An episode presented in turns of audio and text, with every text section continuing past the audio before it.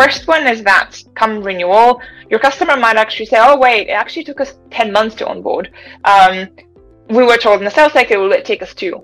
Okay, it didn't actually, but maybe you didn't. You you understood onboarding very differently to how we define it, um, or we didn't have that conversation at the start.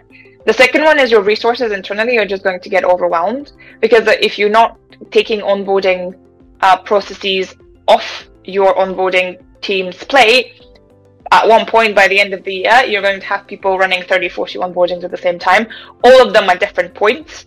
Um, and these people are going to get completely overwhelmed. Ultimately, the quality of their delivery is going to suffer. Um, the second big pitfall that you're running is um, not explaining to customers what you expect them to do and within what timeline.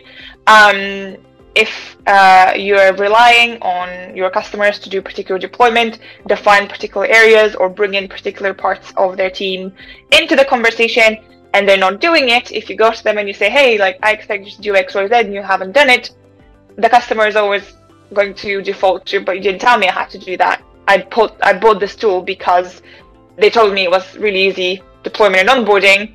No one told me I had to do something like this.